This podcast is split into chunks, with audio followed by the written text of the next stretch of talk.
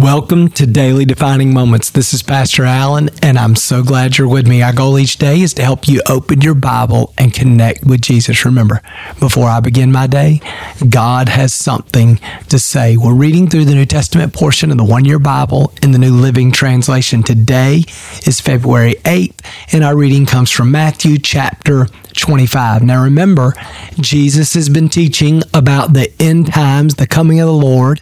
He talked about being ready, and now he's going to give us a way really to examine our own hearts. Watch this, beginning in verse 31.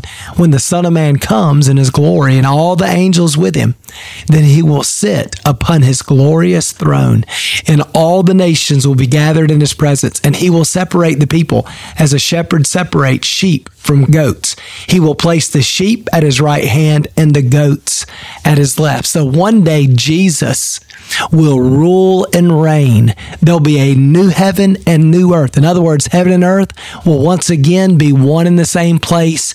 Jesus will rule and reign there. And there'll be a day of judgment, a moment where Jesus separates sheep, followers, from goats, those who chose to live in independence, to live for themselves.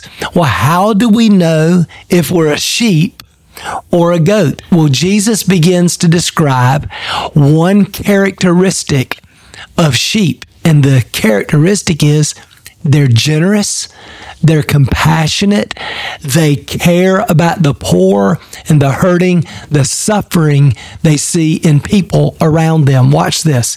Verse 34 Then the king will say to those on his right, Come, you who are blessed by my Father, inherit the kingdom prepared for you from the creation of the world. For I was hungry and you fed me. I was thirsty and you gave me drink. I was a stranger and you invited me into your home. I was naked and you gave me clothing. I was sick and you cared for me. I was in prison and you visited me. Well, then the righteous will say, Lord, when did we ever see you hungry and feed you? When did we see you thirsty and give you something to drink or a stranger and show you hospitality? We never remember seeing you naked. When did we give you clothing? When did we ever see you sick or in prison or visit you? Watch what Jesus says. The king will say, I tell you the truth. Whatever you did to the least of these, my brothers and sisters, you were doing to me. Well, then the king will turn to those on his left, the goats, and say, Away from me, cursed one, into eternal fire, prepared for the devil and his demons. For I was hungry, you didn't feed me. I was thirsty. You didn't give me anything to drink. I was a stranger. You didn't invite me into your home. I was naked. You didn't give me any clothing. I was sick and in prison. You didn't visit me. Well, then they'll reply, Lord, when do we ever see you hungry or thirsty, a stranger or naked or sick or in prison and not help you? He'll tell them, I tell you the truth, when you refuse to help the least of these, my brothers and sisters, you're refusing to help me. And they'll go away into eternal punishment, but the righteous will go into eternal life. I think one of the big ideas, the takeaways from this parable is that generosity is a sign of the kingdom. Generosity is a sign of the presence of God. Generosity is a sign of a changed heart. Remember, Christianity is not just religion. So Christianity is not our effort trying to be good in order to convince God he ought to like us and let us go to heaven one day. Christianity is entering into a relationship with God. So when I put my faith and trust in Jesus, I'm forgiven, and the Spirit of God comes to live inside of me. And because the Spirit of God is living in me, He's working to renovate my house. Remember, Jesus is the author and perfecter of our faith. Philippians 1 6 says, He who began a good work in you will complete it until the day of Christ Jesus. So when the Spirit of God comes to live inside of us, as we're learning to live in His presence, as we're learning to be with Him, we are becoming like Him. We're growing in our generosity. John 3:16 says, God so loved the world that He gave. Man, the God is a generous God. And in the same way, as we spend time with Him, as we're becoming like Jesus, we are growing in our generosity. And so Jesus says, one day I'll be able to separate those who are going into heaven and those who are going into hell just based upon how they respond to the poor and the suffering of people around them. So, do we have compassion? And remember, the key here is not to try to act compassionately. The key is to say, God, do a new work in my heart.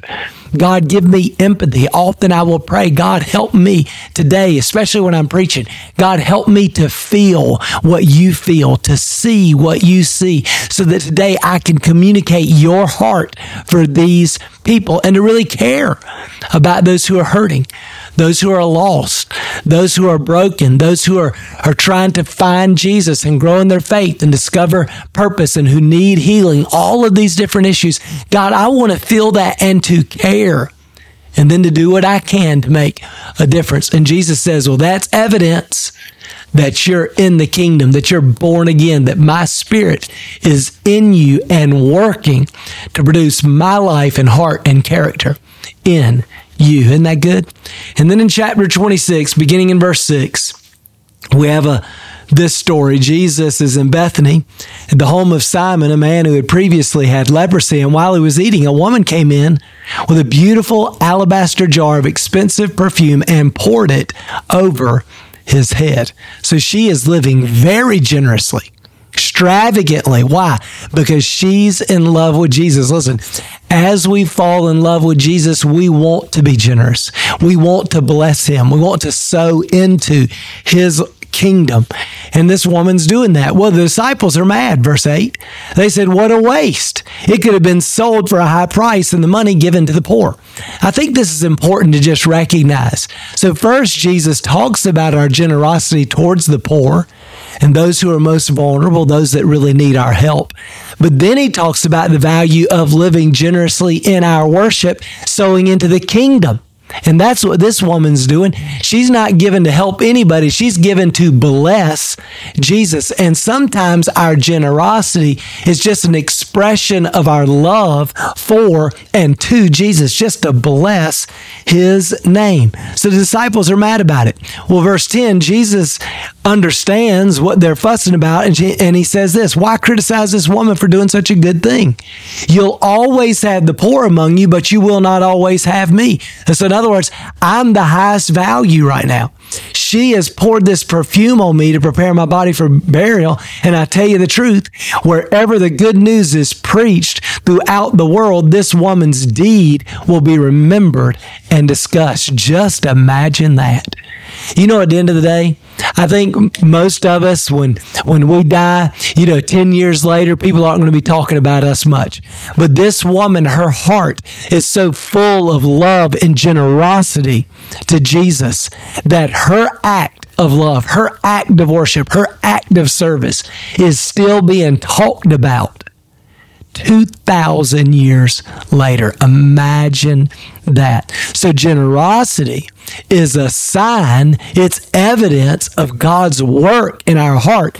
And generosity is a powerful act of worship and a powerful witness in our world. So, listen, let's ask God to help us be more generous, not to invest it all here. I love what Jesus said don't store up your treasure here where moth and rust can destroy, where thieves can break up and steal. Instead, store up your treasure in heaven. Listen, it doesn't, it's not that God doesn't want us to have anything, but we want to be careful that we're living with some margin, we're living within our means, and we always are setting enough aside that we can live generously to be a blessing to the poor and to sow into the kingdom of God so that the name of Jesus is known, is famous here in our city and around the world. Let's pray into that. Father, thank you so much for your generosity to us. You redeemed us not with gold and silver, but the precious blood of your son, Jesus. You loved us so much that you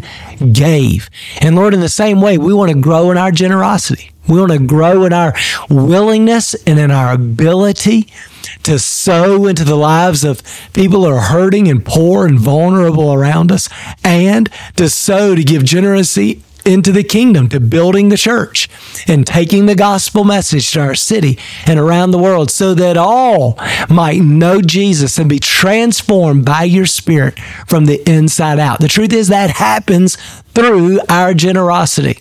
So, God, help us to live generous. Help us to live for that eternal reward. In Jesus' name we pray. Amen. Well, thanks for being with me today. I hope that encourages you. And remember, before I begin my day, God has something to say. We'll see you again tomorrow.